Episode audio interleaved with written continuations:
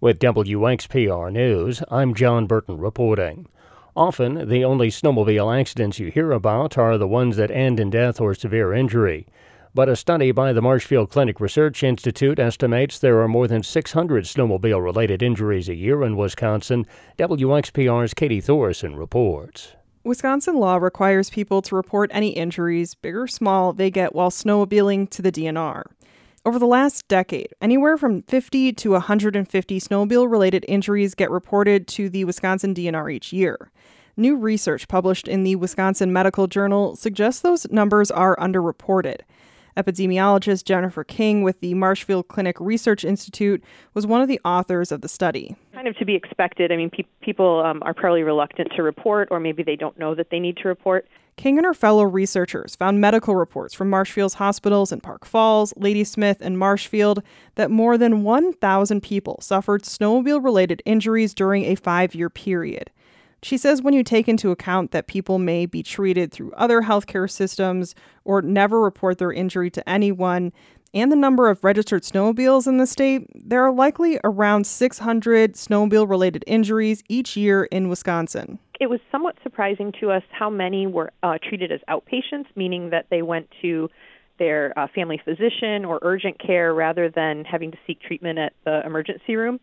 So those minor injuries are a lot more underreported. We hear a lot about the fatalities and the more serious injuries, but the the high number, the 75, almost 75 percent of patients were seen uh, through family physicians or outpatient um, care was kind of a unique finding. Of those injuries, about one in three had some kind of broken bone, usually somewhere in the arm. King encourages people to report injuries to the DNR so that it can lead to better education and hopefully reduce those numbers. You know, looking at these numbers, it's 640 people in our state who could be burdened by an injury, um, meaning that they are missing time from work or they're not able to engage in the hobbies that they would like to do or their quality of life decreases. So I think our, our message is really enjoy your snowmobiling, but make sure that you ride in control, um, use good etiquette, use good judgment, um, and be aware of those uh, kind of changing terrain conditions. We have a link to the report at WXPR.org. Katie Thoresen, WXPR News. Nicolet College is the latest Wisconsin technical college to add a food pantry to its services for students. The college began offering food pickup last month. Katie Brooks is the Nicolet College Career Center coordinator. Through other staff on campus, I was receiving word that students were facing more insecurities than they had before um, from advisors and instructors. Um, I just had more and more conversations. Students can pick what items they want through an online order form. Pickup is every other week. Brinley Kuhn is the Nicolet College Student Government Governor. We thought that if they're going to be on campus and um, part of the campus's job is to help our students, um, it would be a good thing to have it on campus for those students who do come and who do live farther away.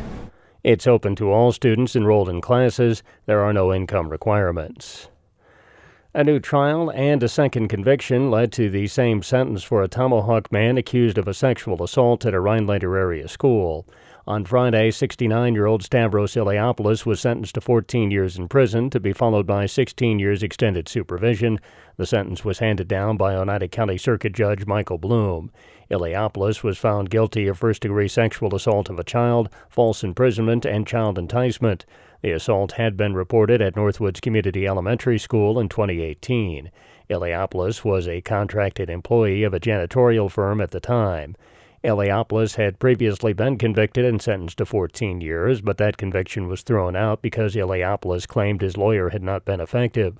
A new trial was ordered, and Iliopoulos was found guilty by a jury for a second time in December.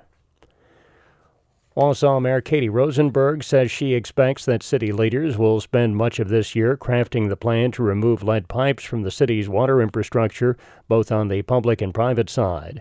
Rosenberg expects the city to have a better idea of what a timeline for the plan will look like later this spring. We're finishing up the draft plan. We worked with a consultant to figure out what is it that we need uh, for us, and then I'm hoping at least by that time that we'll have more information from the state on how this will work. Rosenberg would like to have some sort of plan for replacing pipes so residents know when they will be focusing on specific neighborhoods. That's the goal, and especially as it comes to those street reconstructions, the big ones, um, because that's the that's really the opportunity.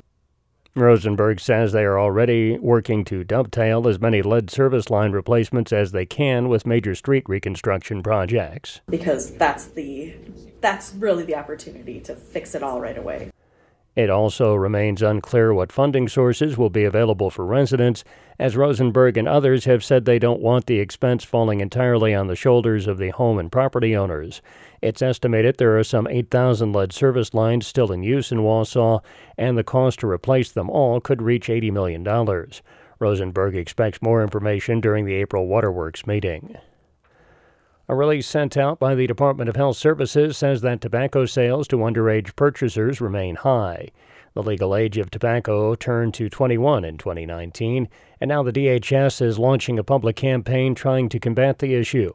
Before it became law, underage sales came in around 5.5 percent, but in 2021, those under 21 were able to purchase tobacco and other nicotine products at 14 percent.